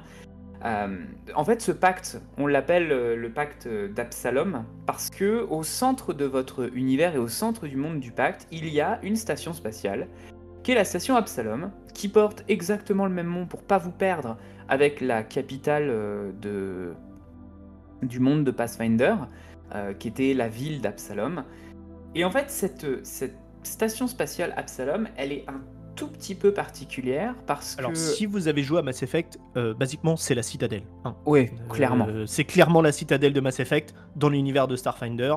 C'est le même pitch de base, globalement. Je te laisse euh, expliquer un peu. En fait, on ne sait pas d'où elle sort. Par contre, elle est précisément à l'endroit où se tenait la planète Golarion, qui a disparu du coup et qui était la planète dans laquelle se passe Pathfinder, quand, donc votre jeu de rôle médiéval fantastique. Donc toute, La, toute la planète de euh, Pathfinder 2, donc du jeu de rôle Pathfinder, donc euh, médiéval fantastique et tout, s'est transformé en fait, en tout cas a disparu. et à la place, on a euh, cette station spatiale très technologique avec à sa tête une immense, une immense cité très développée, etc. Et où quand on va plus on va descendre, en fait, euh, donc elle va, en gros, il y a un genre de dôme en haut de cette station, avec des plateformes sur le côté, etc. Et en dessous, faut imaginer euh, des genres de tours qui descendent, qui descendent, qui descendent, et qui vont en amener au cœur de la station. Et en gros, plus on va descendre euh, dans cette station, plus ce sont des niveaux inexplorés. Et donc en fait, plus ça va donner lieu justement à des aventures, à des créatures, à des pirates, à des choses comme ça. Et tout en bas de cette station se trouve euh, le cœur de la station qui, en gros, euh, c'est là où vous allez avoir toute l'énergie de la station. Parce que ce qu'il faut savoir, c'est que la station est alimentée de manière autonome par ce cœur-là. Et ce cœur-là ne semble jamais dégénérer. C'est une pierre, euh, une pierre étoile. C'est une pierre étoile, exactement. Et le truc de ça, c'est qu'elle est très très bien protégée. Parce que vous en doutez bien que les premiers arrivés sur la station Absalom, quand ils ont découvert ça, leur but c'était de récupérer cette espèce d'énergie infinie pour en faire quelque chose. Ils n'ont jamais réussi à atteindre cette pierre étoile et ils n'ont jamais réussi à s'en emparer ou à en faire quoi que ce soit. Et le deuxième avantage de cette pierre étoile, oui. c'est qu'elle est un émetteur universel. Quand on vous disait que la station Absalom était le centre de l'univers de, Starfinder, c'est tout simplement parce que, où que vous soyez dans l'univers de Starfinder, quand vous faites ce qu'on appelle le drift, qui est un peu le. On, va expliquer un peu plus ce que c'est, mais pour l'instant, comprenez que c'est un peu le, trajet en vitesse lumière euh, de Star Wars, si vous voulez, même si on va éclaircir un peu plus ça. En fait, peu importe où vous vous trouvez dans l'univers, vous êtes à euh, moins d'une semaine, une semaine, ouais, une semaine de la station Absalom. Parce que en fait, vous pouvez la repérer, son émetteur est toujours visible et à toujours euh, une semaine de là où vous êtes. Et c'est pour ça qu'en fait, la station Absalom est le centre de, de, ce monde de pacte. Parce que, en fait, à partir du moment où vous pouvez voyager dans le drift, vous êtes à une semaine de cette station. Alors moi j'ai envie d'étudier le drift tout de suite justement. Euh, eh ben vas-y, je te laisse C'est un des trucs qui m'a qui m'a aussi euh, vendu euh, Starfinder. Globalement, le drift ressemble un petit peu à ce que dans Warhammer 40 000 on appelle le warp. Clairement, il y a, enfin, quand je relis le, le, lore de Warhammer 40 000 et que je vois Starfinder, ils ont un peu pompé, mais il n'y a pas que ça. Le drift, en fait, c'est une dimension parallèle, c'est un autre univers. Et c'est en fait un univers qui a été ouvert par, euh, par une sorte de divinité qui s'est construit euh, au tout début, juste après la faille. Dérive d'ailleurs des divinités de Pathfinder 2. Mais qui dérive des, divinités de Golarion, de Pathfinder, et qui est une divinité qui s'appelle Triune. Et Triune, elle a, euh, sans que personne sache vraiment pourquoi, comment, elle a la main mise sur cette dimension parallèle que l'on appelle le drift. Et du coup, en fait, c'est euh, quand vos vaisseaux entrent en hyperespace, en fait, ils entrent pas en hyperespace, ils entrent dans une autre dimension. Ah, ils vont drifter, ils... vont déraper de dimension et passer dans la dimension du drift. Quand ils le font, ils amènent avec eux des portions de leur réalité dans cette, euh, dans cette dimension. Et ce qu'elle a de particulier, cette dimension, c'est que les personnes peuvent y accéder sinon par ces ces engins que vous mettez dans vos vaisseaux qui sont donc des, moteurs drift. Donc même des personnes qui sont très très très puissantes, qui ont toutes les magies de l'univers, ne peuvent pas y entrer par des moyens magiques. Et du coup, quand vous êtes dans cette dimension-là, en fait, euh, le temps et l'espace sont un peu courbés. Ça veut dire que euh, le temps qui se passe dans cette dimension n'est pas le même que le temps à l'extérieur de cette dimension. Et c'est pareil pour l'espace. Ça veut dire qu'il euh, n'y a pas de rapport de distance. Et donc ce qui va être intéressant à l'intérieur de cette dimension, c'est clairement quelles sont les balises qui sont disponibles, quels sont les phares en fait qui vous permettent de vous repérer. Du coup, celui de la station Absalom, c'est le plus brillant en fait. C'est celui, que vous allez repérer facilement c'est celui qui est le plus accessible. Parce que sinon, le drift vous permet peut-être d'aller euh, d'un système solaire à un autre en gagnant un temps monstrueux, parce que sinon vos vaisseaux ils mettent beaucoup trop de temps. Donc c'est aussi une règle de gameplay, hein. ça permet d'expliquer mm. pourquoi est-ce que vos personnages peuvent se retrouver à l'autre bout de la galaxie.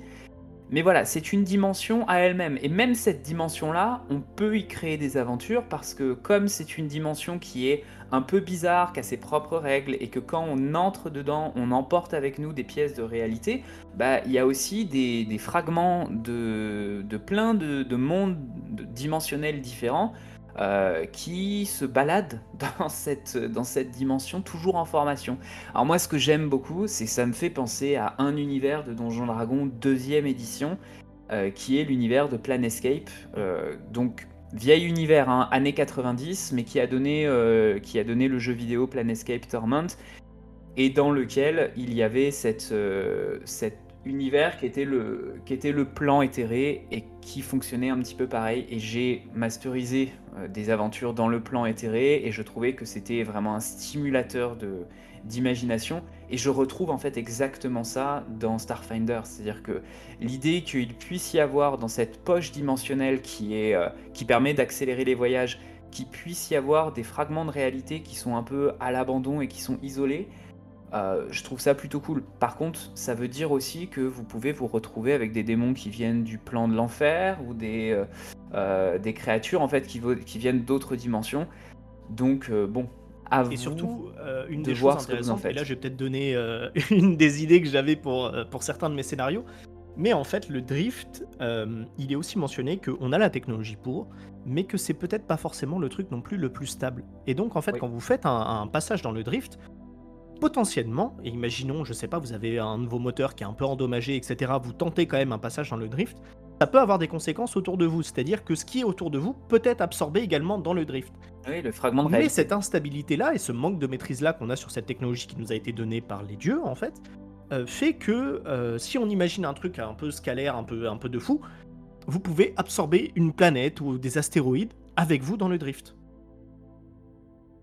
Et là, vous commencez à voir que vous pouvez vous amuser énormément en fonction du contexte dans lequel vos personnages vont passer dans le drift, ce qui se passe autour, etc. Et ça, c'est vraiment très très cool. Parce que du coup, ça rend euh, même le voyage en vitesse lumière, qui est pas très intéressant si on prend Star Wars ou quoi, le voyage en vitesse lumière, bah, c'est juste un temps mort en attendant qu'on rejoigne notre planète. Là devient aussi un vecteur de potentiellement euh, d'aventure, de rencontres et, euh, et peut-être de problèmes liés à ça. Et ça, c'est ça, c'est plutôt cool, quoi. C'est pas juste un voyage dans le vide. Alors, tu viens de l'évoquer, mais j'ai évité d'en parler trop directement. Mais effectivement, comme Starfinder est un dérivé d'un jeu de rôle médiéval fantastique, euh, il y a donc des divinités qui se, oui. qui se oui, on va peut-être pas parler pendant des heures des divinités, on fera sûrement un épisode dédié à ça. Facile. Mais... Il, faut, il faut vous imaginer que les divinités, c'est un petit peu comme ce que peut-être Marvel, le, comme Marvel les traite. C'est-à-dire qu'en fait, ce sont des sortes d'entités qui sont extradimensionnelles. Voilà, c'est ça a hmm. toujours été ça dans Donjon Dragon, c'est aussi ça dans euh, Pathfinder, c'est ça dans Starfinder. Et donc il y a un certain nombre de divinités qui répondent à certaines philosophies qui permettent un petit peu de déjà d'éviter de tomber dans des, dans des débats théologiques, euh, puisqu'en fait, en créant un univers qui est euh, où vous avez putain le mot m'échappe Euh, où, vous avez plusieurs divinités, j'ai oublié le nom. Euh, donc, un univers avec plusieurs. Voilà, polythéiste, merci. Punaise, c'est dur. Hein. Euh, donc, quand... un univers avec plusieurs divinités, ça évite d'être obligé de faire des références immédiates à notre univers à nous, à notre monde avec beaucoup de religions monothéistes. Et puis surtout, en fait, ces divinités, elles vont avoir un rôle aussi narratif, c'est-à-dire que, bon, ça permet de mieux caractériser votre personnage, euh, donc Triune, par exemple, qui est le dieu de la technologie, qui a créé le drift et dont on connaît pas beaucoup de choses, bon bah voilà, c'est un dieu de la technologie. Il, sa fonction, ça va être un peu de, s'occuper de tout ça. Et puis il y en a un que j'aime énormément, donc je l'évoque juste, et puis après on, pourra, on fera un épisode peut-être là-dessus. Ouais, je pense qu'on... Parce qu'il y a beaucoup de choses à dire aussi sur les euh. C'est Abadar, Abadar, le maître du premier coffre, qui est un dieu de la civilisation, du commerce, de la loi et de la richesse, et qui, en fait, dans Starfinder, joue un rôle assez important, puisque à la fois c'est une divinité euh, donc de, du commerce, et en même temps, euh, ces, prêtres, ces temples sont organisés comme une énorme corporation, qui est en fait une corporation bancaire. Et donc c'est assez drôle, quoi, parce que du coup, c'est c'est votre méga société que vous pouvez avoir dans tous les, dans tous les jeux cyberpunk euh, du monde, quoi. C'est assez drôle. Voilà. Et donc, euh, ça permet aussi de, vraiment s'éloigner du monde dans lequel on est. Ça permet de, pour celles et ceux qui ont déjà fait du jeu de rôle dans des univers médiévaux fantastiques, ça vous permet d'éviter de, vous perdre un petit peu. Et puis évidemment, votre personnage peut avoir sa propre philosophie. C'est aussi prévu dans le manuel de base. On vous propose quelques philosophies sur le rapport au monde euh, dont vous pouvez vous emparer. Voilà. Je propose euh, là-dessus de peut-être, euh, parce que là on est parti un peu loin peut-être dans les divinités et tout, revenir sur un côté un peu plus terre-à-terre pour présenter un peu à nos auditeurs peut-être la base, c'est-à-dire euh, déjà quelles sont les, races, on va dire, on va, va prendre celle du, du livre de base, mais juste déjà les évoquer et dire un peu à quoi elles ressemblent, histoire que peut-être nos auditeurs voient de quoi on parle. Ouais. Alors, oui, juste pour, juste pour une, question de, langage, mmh. Paizo a abandonné le terme de race pour euh, le remplacer par le terme d'espèce dans, ces dernières, euh, dans ces derniers manuels. Donc même s'il il parle de race dans les, dans les manuels qui ont été édités en 2017, euh, aujourd'hui il, préfère utiliser le terme d'espèce. Et dans Pathfinder 2, ils utilisent le terme dans, dans, alors Ancestries en anglais, je sais plus comment ça a été traduit en français, plutôt que de parler de race. Voilà. Très bien. Dire, pour dire qu'on est en 2023 et qu'il y a des choses qui, Oui, ça peut être connoté négativement, etc. Voilà. C'est ce qui est, qui est absolument pas l'idée euh, derrière. Ce sont effectivement donc des espèces. Alors, quelles sont ces- les espèces de base? Les espèces de base donc de Starfinder, on en, on a- on en a déjà quand même pas mal. Euh, On va retrouver bien évidemment les, donc les humains, hein, euh, Classique. voilà, euh, euh, forcément. On va retrouver les androïdes. Donc les androïdes, euh, ce sont euh, des espèces purement euh, mécaniques. Euh, donc qui, voilà, c'est donc ça peut, peut y avoir des mélanges biologiques, des choses comme ça, mais ce sont euh, des espèces qui vont avoir euh, bah, la forme un peu que vous voulez, où vous allez pouvoir euh, justement justifier de l'apparence qu'ils ont, des capacités qu'ils ont en fonction de leur physique et tout ça, et donc des objets qui leur seront, qui auront été créés, enfin faits sur eux lors de leur création. Vraiment, on est, voilà, on est sur l'image de l'androïde qui peut avoir une forme très humanoïde, hein, si, si vous voulez, tout comme une forme euh, très euh, qui peut s'approcher des droïdes de Star Wars, par exemple, des choses Mm. comme ça. Vous pouvez un peu laisser libre cours à votre imagination là-dessus. Sachant qu'il y a euh, un front de libération des androïdes. euh, C'est puisque certains, certains, certains mondes, euh, certaines civilisations ou certaines grandes corporations ont des androïdes qui sont un peu euh, quasiment. Bah, asservis, en fait. euh, ouais, il faut voir dans. Starfinder, les androïdes sont vraiment une espèce à part entière. Mais évidemment, certaines espèces et tout les voient simplement comme des machines et donc des outils pour les autres espèces. Ouais. Et donc, du coup, ça peut poser problème et ça peut vous donner aussi des idées de, de scénarios euh, très très riches. Il y a même une planète d'ailleurs qui est entièrement, euh, qui est Oui. entièrement dédiée à. À- comme c'est un havre de paix pour toutes les créatures euh, technologiques, mécaniques, euh, robots, slash droïdes, euh, ce que vous voulez, pour qu'ils puissent s'y réfugier. Euh, et, euh, et voilà. Quand ils ont, quand ils ont essayé de se- s'enfuir de l'état d'asservissement dans lequel ils étaient. Ensuite, euh, nous avons, euh, donc tu l'as, on l'a évoqué un peu euh, plus tôt, mais il y a donc les Vesques qui sont des gros Oui. hommes lézards euh, et c'est une espèce plutôt, euh, plutôt un peu, un peu bourrine dans l'idée, enfin qui a, en tout cas des, des volontés de souvent de conquête, qui, qui va s'imposer pas mal par la force, les choses comme Ouais. ça, euh, qui va pas être toujours très spirituel. Ils sont, en tout cas, même si vous pouvez créer le personnage que vous voulez, globalement, les Vesques, en tout cas la planète Vesque de base qui a lancé le Vescarium, euh, c'est une organisation impérialiste. C'est un peu Oui, votre. C'est très militaro-militaire, etc. Et Ça reconnaît la force, voilà. c'est- bah, c'est- clairement l'espèce qui sert de porte d'entrée vers euh, le trope euh, de l'Empire euh, ga- intergalactique. Même si évidemment, quand vous choisissez un Vesque, vous pouvez lui donner, la, enfin, lui donner la psychologie que vous voulez ou quoi que ce soit. Mais en tout cas, au départ, c'est ça. Euh, ensuite, nous avons les Isoki. Alors, les Isoki, ce sont euh, des petits hommes rats, hein, globalement. C'est des hommes Euh, rats.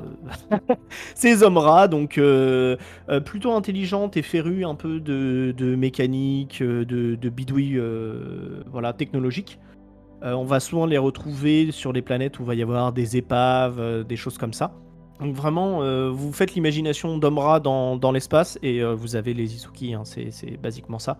Euh, on va peut-être pas épiloguer trop dessus. Je propose de Ouais, passer. les, en- les, les Isoki, en fait, ils ont un rôle qui est celui de, de Rocket dans Les Gardiens de la Galaxie. En fait, ils servent à Ouais. ça, quoi. C'est cette niche-là.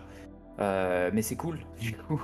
Ouais, non, non, c'est euh, très très cool et ils ont une a- chouette histoire aussi, tout en étant un peu, si vous voulez faire des conneries avec, c'est formidable Il y a un truc particulier que j'aime beaucoup chez les Isoki, c'est qu'ils ont des abajous euh, gros qui font qu'ils peuvent mettre un objet et le cacher dans leurs abajous. Un peu comme les, un peu comme les écureuils ou quoi. C'est une, euh, ça peut être très très très utile dans certaines situations où vous devez dissimuler des objets. N'oubliez pas que votre compagnon Isoki peut mettre des objets dans ses abajous. Euh, voilà. Euh, ensuite, je te propose de parler peut-être des, des Kasata avant de, de finir sur les Lashunta et les Shiren. Donc les Kasata, eux, ça va être des humanoïdes qui vont avoir quatre bras. Ouais. Voilà, et une tête très allongée, et qui souvent vont être euh, pas mal, donc euh, une espèce un peu euh, diplomatique, on va dire. En tout cas, ils vont traîner beaucoup en politique. C'est une espèce qui n'a pas de planète à part entière. Ils vivent dans un immense vaisseau planète, mais ils n'ont pas de planète à eux. Et c'est donc c'est une espèce avec qui il y a eu effectivement beaucoup de, de discussions, on va dire, euh, quant à leur place dans, dans cet univers. Mais, euh, mais voilà, c'est une espèce euh, donc très très cool. hein, si vous regardez un peu sur internet, vous allez voir, ils, ont, ils ont une grande tête et, et quatre bras. Ça les empêche pas d'être très acrobatiques ou quoi que ce soit. Et souvent, on va les voir aussi dans les relations un peu diplomatiques. Oui, c'est l'espèce avec, leur, avec des traditions ancestrales, des guerriers qui ont un code d'honneur. Voilà. Vous voulez, euh, vous voulez créer un samouraï de l'espace, prenez un Kasata, et puis comme ils ont quatre bras, ça, Ça ça sert aide un toujours. petit peu. Voilà. Euh, ensuite, donc, on- bah, je te propose de terminer un peu sur les Lashunta et les Shiren, parce qu'en plus, il y a des, des relations qui peuvent être tendues entre les deux parfois. Donc, les Mhm. Lashunta, ce sont un petit peu euh, les elfes à antenne de Starfinder, c'est-à-dire Ouais, que c'est- les créatures de la forêt, avec de- deux petites antennes euh, en haut de la tête, euh, qui sont très gardiens de la galaxie aussi. Il me semble qu'il y a, y y une espèce comme ça dans, dans les gardiens de la galaxie. Ouais, ouais, dans le, qui- dans le deuxième, je crois, je sais plus comment Oui, elle s'appelle, mais c'est mais- exactement le même design. Voilà, clairement c'est ça. Donc ils peuvent euh, faire de la télépathie. Et, et sinon, voilà, c'est une espèce assez proche de la nature, plutôt à l'écoute des, des autres espèces et de, et de ce qui se passe. Et Mhm. euh, qui, va, euh, qui va être moins brutal et essayer de quand même généralement de moins régler les choses par la force. Alors, ils sont divisés en deux groupes, hein, et il y en a, puisque du coup, ça définit leur rôle social. Il y a un groupe plutôt guerrier, euh, qu'on va appeler, alors qui va appeler les Koracha, les Lashunta Koracha, et puis un groupe un petit peu plus euh, érudit qu'on appelle les Lashunta Damaya, euh, et qui ça. sont un peu plus, un peu plus éloquents. Et dans la société Lashunta, qui se trouve sur Castrovel, euh, donc une planète de jungle, il y a un peu Très belle ces- planète, ces- très belle ces planète, deux d'ailleurs. systèmes de, c'est quasiment un truc un peu de caste presque, qui se définissent le rôle de chacun. C'est ça. Et euh, avec eux, euh, parce que j'ai voulu les évoquer ensemble, c'est pas pour rien, il y a les Shiren. Donc les Shiren, on en a un peu parlé, ce sont les créatures insectes qui sont Qui se sont extraites du- de l'essaim. ouais. Et euh, vraiment, c'est des, hommes insectes, quoi. Y a, euh, niveau design, euh, faut pas vous, faut pas vous paniquer. Le nom fait peut-être peur, mais c'est voilà, vraiment des hommes insectes. Leur lien est surtout sur les seins et dans leur vaisseau qui du coup s'est intégré dans le monde du pacte. Il y a l'idée de l'intelligence collective parce que ce sont des insectes. Et là aussi, l'inspiration est clairement héritière de la stratégie Ender de Orson Scott Card. Euh, donc moi, je- comme j'ai beaucoup aimé ce livre, alors que je déteste Orson Scott Card comme personne, euh, ça m'évoque beaucoup de choses. Donc c'est assez cool. Non, les Shiren, c'est vraiment ouais, c'est ceux qui. Donc, ce sont vos votre espèce euh, un peu scientifique, Mm. votre espèce qui, elle aussi, a quand même un, un- un truc un petit peu télépathique. Ils peuvent faire Et de la télépathie et souvent, ce sont un peu vos mages ou vos scientifiques. euh, Ouais, ce sont euh, et c'est l'espèce qui, euh, qui effectivement a une intelligence collective. Voilà pour la présentation des, des espèces. Ouais. Est-ce que tu Euh, voulais peut-être évoquer deux trois planètes un peu particulières qui donnent envie avant qu'on qu'on conclue euh, Alors, cet ouais. épisode peut-être parce que Je- ça commence à faire quelque temps qu'on. Ouais, juste avant quand même, peut-être euh, tu parles de mage depuis le début. Je voudrais juste revenir un petit peu sur cette notion-là. Pour euh, les gens qui ont l'habitude de Donjons Dragon, il y a quand même un choix qui est fait dans Starfinder de privilégier plutôt l'équipement, les augmentations technologiques euh, et tout ce qui va avec. Et donc, même s'il y a des classes de personnages qui sont comparables aux magiciens, euh, je pense notamment au technomancien qui va maîtriser la magie technologique, enfin qui va en fait maîtriser les outils technologiques à sa disposition pour créer des effets magiques euh, ou tout un tas d'autres classes de personnages.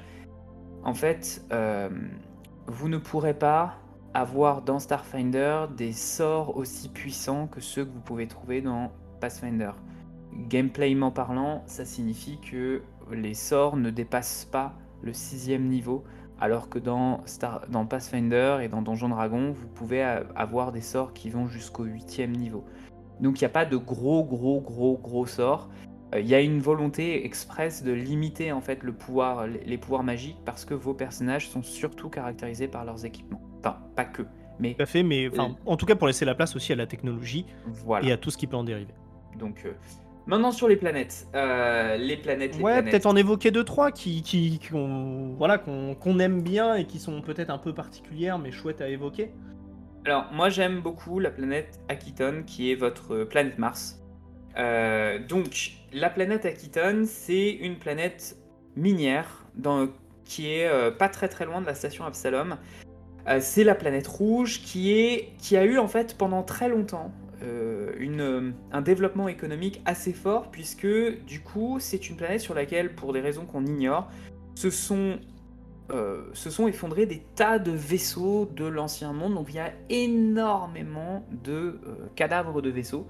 Euh, ça me fait par ailleurs penser, il me semble que dans Star Wars épisode 7, la planète de départ de l'héroïne il y a aussi le même genre de choses, c'est-à-dire des vaisseaux qui sont euh, des cadavres de vaisseaux. Ouais, ouais, ouais. Sur, Star Wars, il y a beaucoup ces planètes-là un peu asséchées avec des épaves de vaisseaux et tout, machin. Sauf que là, il y a ça, plus des mines qui permettaient d'extraire, euh, d'extraire, euh, je sais plus comment ça s'appelle, mais en, gros, la source d'énergie qui faisait, qui alimentait les vaisseaux avant de découvrir le, drift.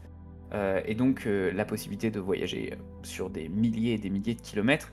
Et du coup, en fait, au moment où vous pouvez vous commencez à jouer à Starfinder, cette planète a subi un désastre économique puisque du coup, euh, l'extraction minière s'est un peu effondrée puisque maintenant les vaisseaux vont dans le drift. Euh, et du coup, bah, c'est une planète dans laquelle vous allez trouver pas mal de hors-la-loi, pas mal de syndicats euh, de mineurs, notamment de mineurs nains qui sont un petit peu vénères, dans laquelle vous allez trouver aussi des, du coup beaucoup beaucoup de ruines à explorer. Euh, donc c'est un peu votre planète euh, qui a... Et puis oui, il y a un effet un petit peu Mad Max euh, derrière ça. puisque, puisque du coup, bah, c'est votre planète post-apo. Ouais, c'est le, la planète s'est tellement effondrée économiquement que les gens qui sont restés dessus sont des gens qui n'ont pas eu la possibilité de partir et d'aller voir ailleurs pour, pour trouver d'autres euh, possibilités d'existence. Et donc, ouais, vous voulez créer un truc un peu, euh, un peu à la Mad Max, bah, vous allez mettre ça chez Akiton. Sur Akiton, et puis ouais, c'est ça. Euh, moi, je souhaitais évoquer, il y en a deux, peut-être trois que j'aimerais évoquer un peu rapidement, pas traîner trop dessus, mais moi j'aime beaucoup le pitch de Vercès, qui est en fait une planète qui ne tourne pas. Et donc c'est une planète où la moitié de sa planète est constamment dans la nuit, et l'autre moitié de sa planète est constamment dans le jour. Et donc du coup, bah, vous avez la moitié de la planète qui est complètement euh, euh, aride ou sur lequel il n'y a rien. Enfin, il n'y a rien en tout cas, euh, c'est à vous d'explorer ce qu'il pourrait y avoir dessus. Mais où les températures sont pas du tout les mêmes, il n'y a pas d'éclairage, pas de choses comme ça. Et à l'inverse, vous avez une planète sur laquelle il fait toujours jour. Et donc du coup, vous avez une planète très très riche et avec énormément, euh, bah, vous avez euh, beaucoup, euh, donc vous avez de l'eau, vous avez beaucoup de végétaux, des choses comme ça. Mais vraiment, vous avez une frontière jour-nuit au milieu de la planète, quoi. Et c'est assez, je trouve que le pitch est assez, assez chouette. Ouais.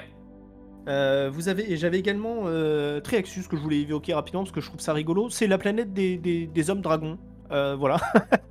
globalement et des dragons en général. Euh, c'est une planète où du coup les changements de température et tout sont très très forts. Et euh, où en fait bah, les, espèces qui ont réussi à survivre notamment, bah, en fait ce sont les dragons puisqu'ils avaient, euh, voilà, ils ont les, les, capacités physiques qu'on leur connaît avec leurs écailles, une très grande résistance aux températures, choses comme ça. Et donc c'est une planète très très dure euh, mais qui, je pense, est chouette à explorer. Il y a toute, euh, une civilisation et une organisation à, étudier autour de, ces dragons. Ouais, ouais, et qui sont, euh, qui sont, qui se battent assez régulièrement. donc, si vous voulez créer des trucs un peu à la Power Rangers, c'est sur ce genre de. En tout cas, moi, c'est comme ça que je me l'imagine, des trucs un peu rocailleux dans lesquels des gens avec des, des, ce genre de dragons à super pouvoir se, battent.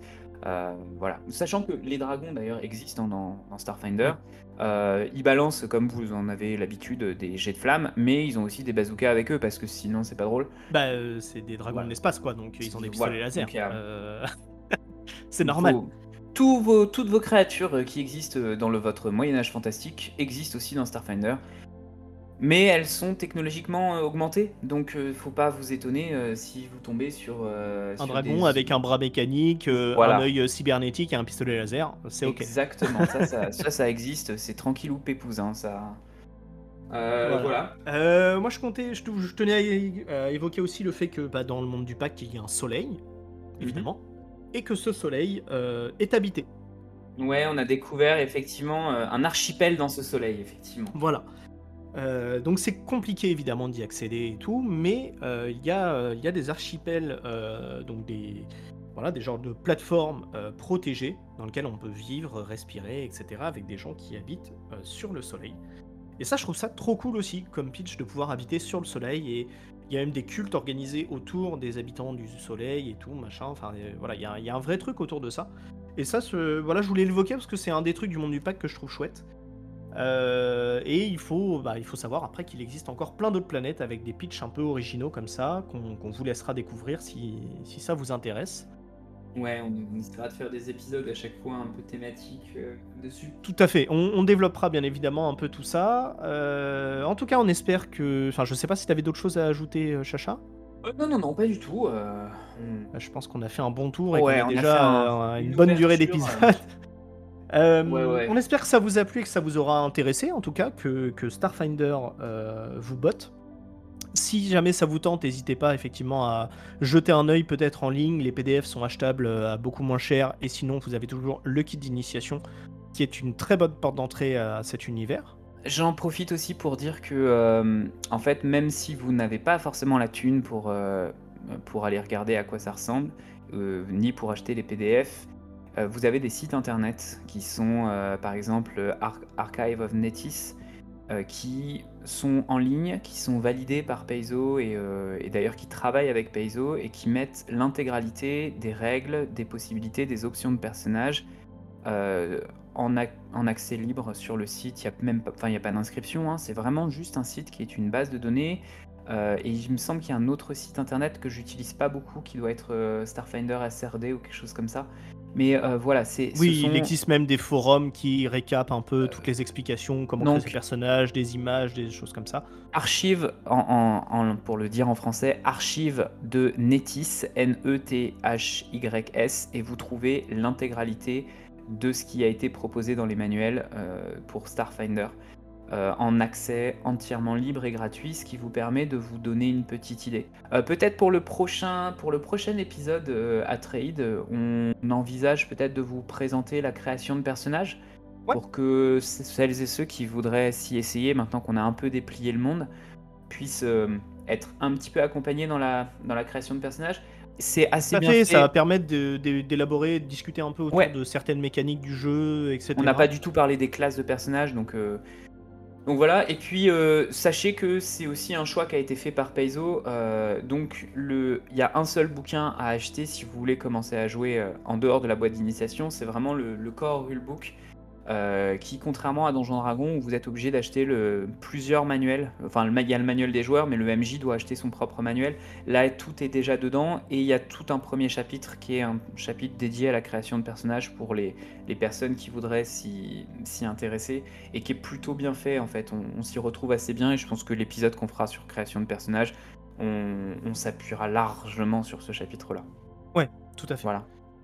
Et bien sur ce, euh, on vous souhaite, euh, on vous remercie déjà de nous avoir écoutés et euh, on vous dit donc à très vite. Et en attendant, voyagez, explorez l'univers de Starfinder. À plus.